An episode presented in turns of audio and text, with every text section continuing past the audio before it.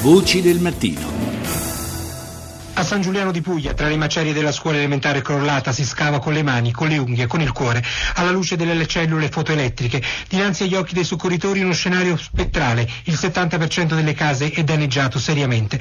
Al momento il drammatico bilancio ufficiale è di sei persone morte, quattro bambini e due donne. Le salme sono state composte nel palazzetto del... 31 ottobre 2002, un terremoto fa tremare il Molise. La zona più colpita è San Giuliano di Puglia, a 60 km da Campobasso. Molte le case danneggiate, ma a crollare è soltanto la scuola Francesco Iovine. Sotto le macerie restano intrappolate decine di bambini, quattro maestre, due bidelle. Il bilancio definitivo delle vittime è tragico: 27 bambini e una maestra, oltre a 35 feriti, molti dei quali con lesioni permanenti. Quello che abbiamo sentito e stiamo ancora ascoltando in sottofondo è il, il servizio della sede regionale della RAI che appunto raccontava quei momenti concitati nei quali eh, si si tentava di salvare le vite delle persone rimaste intrappolate sotto le macerie.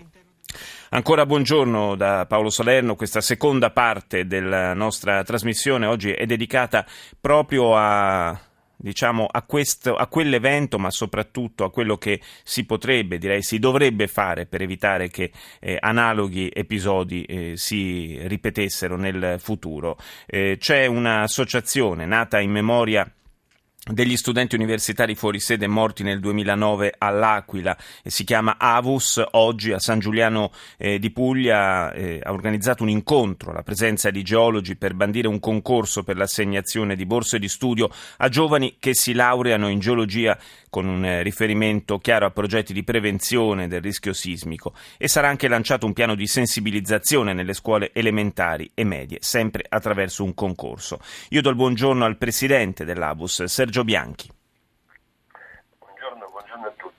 Buongiorno Bianchi, lei eh, appunto è presidente di questa associazione che è, è nata mh, sulla, diciamo, sulla, scia di un'altra terribile storia, appunto quella del terremoto che ha colpito l'Aquila e lei ha perso un figlio, fra l'altro, fra l'altro eh, tra le macerie della, eh, della Casa dello Studente. Eh, questa iniziativa diciamo, non è un, un'iniziativa isolata, voi è da tempo già che, che vi muovete questo, in questo campo. Eh, sì, noi già sono due anni che collaboriamo con i geologi eh, appunto per eh, sensibilizzare i giovani. abbiamo deciso così perché pensiamo che mh, sicuramente i giovani ci danno più ascolto e sono più sensibili a queste, a queste tragedie umane, no? eh, sperando che poi eh, questi giovani diventino, diventino gli scienziati e, e, e, gli amministratori del domani e quindi abbiano una sensibilità diversa per queste tematiche.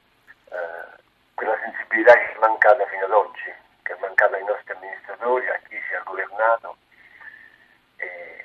Forse, forse, è mancata un po' anche a tutti noi, nel senso che eh, non abbiamo sviluppato la, la cultura necessaria per eh, avvertire per tempo i segnali che, che, ci possono magari mettere sull'avviso, che ci possono far eh, comprendere che esista un rischio eh, di tipo geologico, un, tip- un, rischio legato anche a, a strutture talvolta eh, non, non, del tutto in regola. Mm, forse non siamo abituati a prendere troppo sul serio anche i piccoli segnali d'allarme che, che dovremmo invece saper cogliere.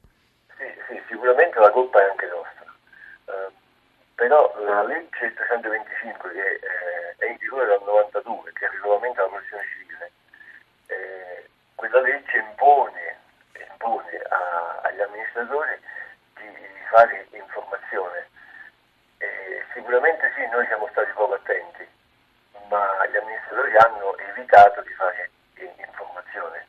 Eh, questo è il punto. Questo, ehm, questo noi abbiamo potuto constatare in questi cinque anni di, non di lotta, di, perché ormai siamo stancati di lottare, visto che la, la giustizia poi non, non ci ripaga di, delle nostre perdite. No? Uh, però abbiamo voluto constatare solo questo. All'Aquila si sapeva tutto, si sapevano le case che erano a rischio, c'era uno studio a Bruzzo Engineering che era stato commissionato dalla stessa protezione civile stato mai reso pubblico. Mm. Eh, quindi ci sono documenti e studi archiviati nei cassetti di questi amministratori eh, che non se ne ha conoscenza, addirittura gli amministratori stessi non li conoscono. Se lei ricorda nel terremoto subito dopo il terremoto dell'Aquila uscì fuori il, lo studio del dottor Barberi sì. e, e, addirittura la, la, la, solo la Presidente della provincia, la Pezzopane, disse che aveva sentito parlare di questa cosa, gli altri no. E nello studio Barberi c'era tutto. C'era la vulnerabilità di quella città, c'erano gli edifici a rischio, c'era, eh, c'era tutto. E addirittura, addirittura Barberi, nel, il giorno della riunione della Commissione Candelisti, a Roma fa una, una conferenza stampa e presenta un volume scritto da lui e da Bertolaso eh, che si chiama Dall'emergenza alla ricostruzione e prende come esempio il territorio dell'Aquila mm. e dice addirittura che se si ripeterà un terremoto del massimo storico ci possono stare morti da un minimo di 4.000 a un massimo di 14.000 morti. Cioè questo la mattina, la, la sera all'Aquila, la, la commissione candelisti del quale, della quale faceva parte anche Barberi, di questo non si è parlato.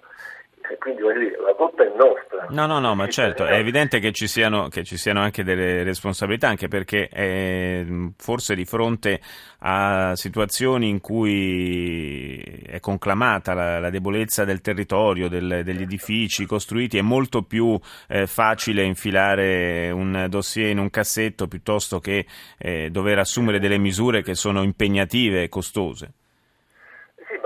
Costose non più di tanto, visto che ci sono i finanziamenti Adesso c'è la legge 100, no? che, che, poi è la, praticamente la legge che rende applicabile la 225 in tutto e per tutto eh, e che prevede che tutti i comuni abbiano un piano di protezione civile. Lei forse sa che il 40% dei comuni italiani è inadempiente. Certo.